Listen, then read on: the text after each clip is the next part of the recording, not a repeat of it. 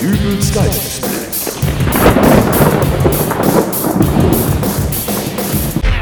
Hallo, grüß Gott, moin moin, wie auch immer und herzlich willkommen zur 267. Ausgabe von Dübels Geistesblitz. Unglaublich, oder? Derzeitig haben wir tatsächlich keinen Papst und trotzdem dreht sich die Welt weiter. Um aber wirklich ganz sicher zu gehen, dass wir bis spätestens Ostern wieder einen Papst haben, wurden bereits die Vorbereitungen für die Papstwahl, das sogenannte Konklave, gestartet. Bei so einem Konklave sitzen jede Menge Kardinäle in einem abgeschlossenen Raum und kommen erst dann wieder raus, wenn sie einen unter sich bestimmt haben, der dann der neue Papst ist. Und ganz bestimmt denken sich viele von euch jetzt gerade, dass es doch wohl wahnsinnig interessant wäre, da mal Mäuschen zu spielen. Die Frage lautet also, was spielt sich bei so einer Papstwahl hinter der verschlossenen Tür ab?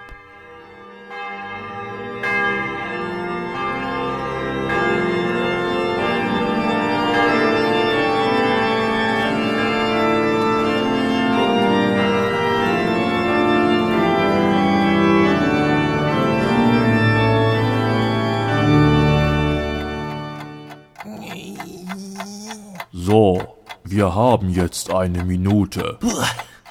Ich kann nicht mehr. Gut, Kardinal Möppmann, Sie sind dann raus. Ja, nee, ging nicht mehr länger.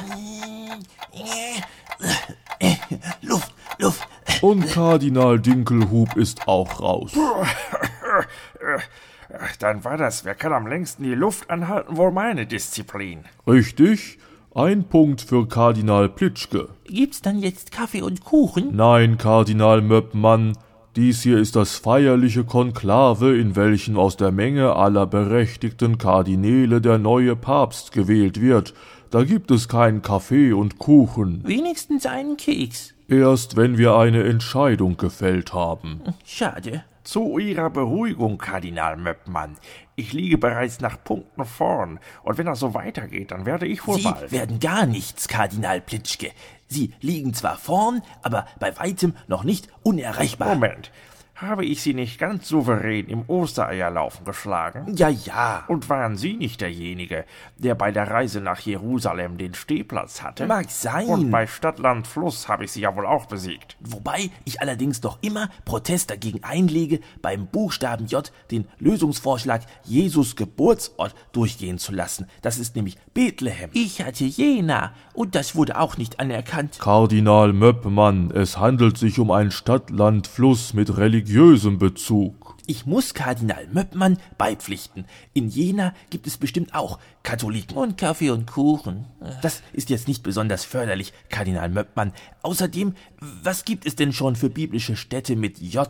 Also, Jericho. ah, Also da wäre ich jetzt auch nicht drauf gekommen. Jena war trotzdem richtig. Also gut, ich schreibe Ihnen Ihre Punkte für Jena nachträglich gut. Aber ich bin trotzdem noch führender, oder? Mhm. Moment. Äh, ja?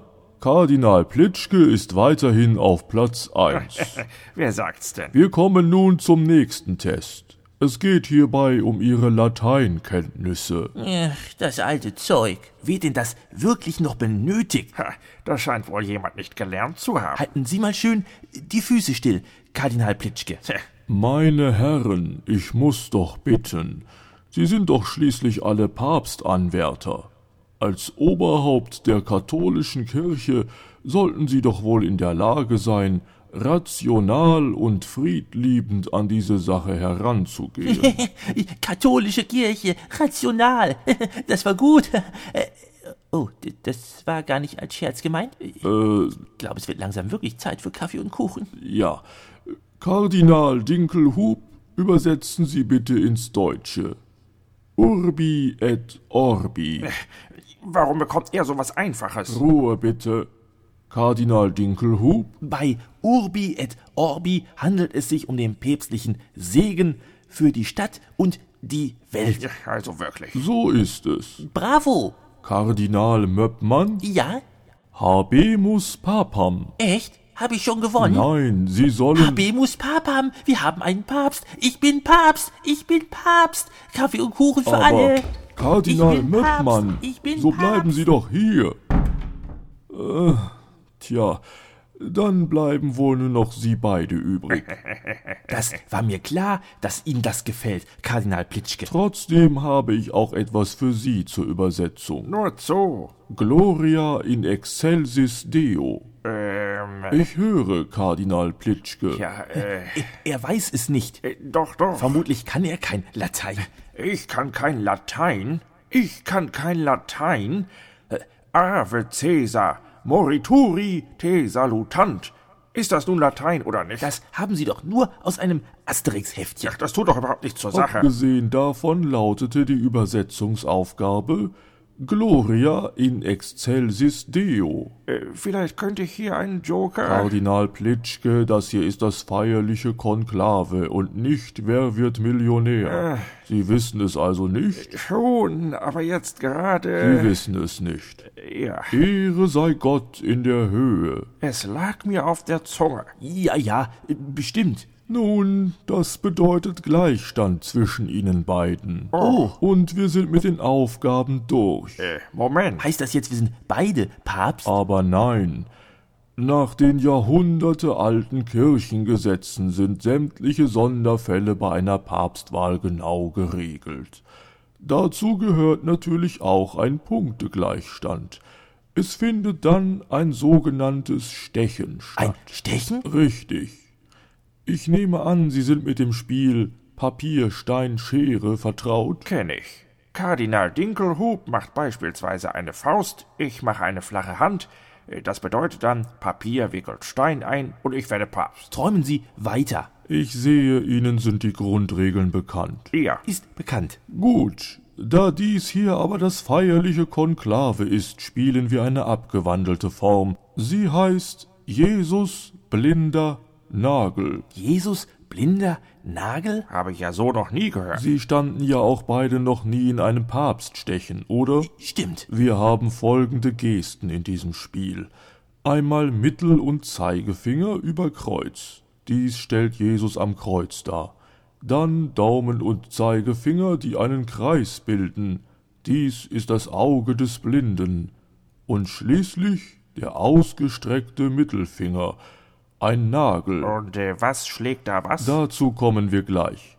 Statt Schnick, Schnack, Schnuck wird übrigens vorher in nomine patris et filii et spiritus sancti gesprochen. Na gut. Los geht's. In nomine Patris et Filii et Spiritus Sancti. A. Kardinal Plitschke hat den Blinden, Kardinal Dinkelhub hat Jesus. Das bedeutet, Jesus heilt den Blinden. Kardinal Dinkelhub hat gewonnen. Ha, nee, ähm, das war doch nur ein Test. Äh, Oder wir machen, wer zwei von drei gewinnt. Oh. Also, Außerdem wurde doch nicht mal gesagt, wie die anderen Konstellationen sind. Stimmt, da muss ich ihm recht geben. Nun gut, Jesus heilt den Blinden. Der Blinde tritt barfuß in den Nagel, und der Nagel nagelt Jesus ans Kreuz. Gut, zweite Runde. In nomine Patris et Filii et Spiritus Sancti. Kardinal Dinkelhub, Nagel. Kardinal Plitschke, Jesus. Nagel nagelt Jesus ans Kreuz. Kardinal Dinkelhub hat gewonnen. Nee, dann äh, machen wir, wer als erster drei von fünf richtig hat. Oder wir machen sofort zehn Durchgänge. Oder oh, 20. Hier geht's doch immerhin darum, wer Papst wird. In nomine Patris et Filii Ich glaube, ich gehe dann mal so lange raus zu Kardinal Möppmann, bis die beiden fertig sind. Kaffee und Kuchen käme mir jetzt gerade recht. Ha, der Blinde tritt in den Nagel. Die Runde geht an mich. Ob es wirklich so abläuft? Hm, Wer weiß das schon. Aber es wird auf jeden Fall einen neuen Papst geben. Mit ein bisschen Glück vorher auch noch eine neue Folge Dübels Geistesblitz. Bis dahin könnt ihr ja auf www.dübelsgeistesblitz.de oder der Facebook-Seite von Dübels Geistesblitz schreiben, wie ihr euch so ein Konklave vorstellt. Wir hören uns jedenfalls wieder in der nächsten Folge. Bis dahin alles Gute, euer Dübel und tschüss.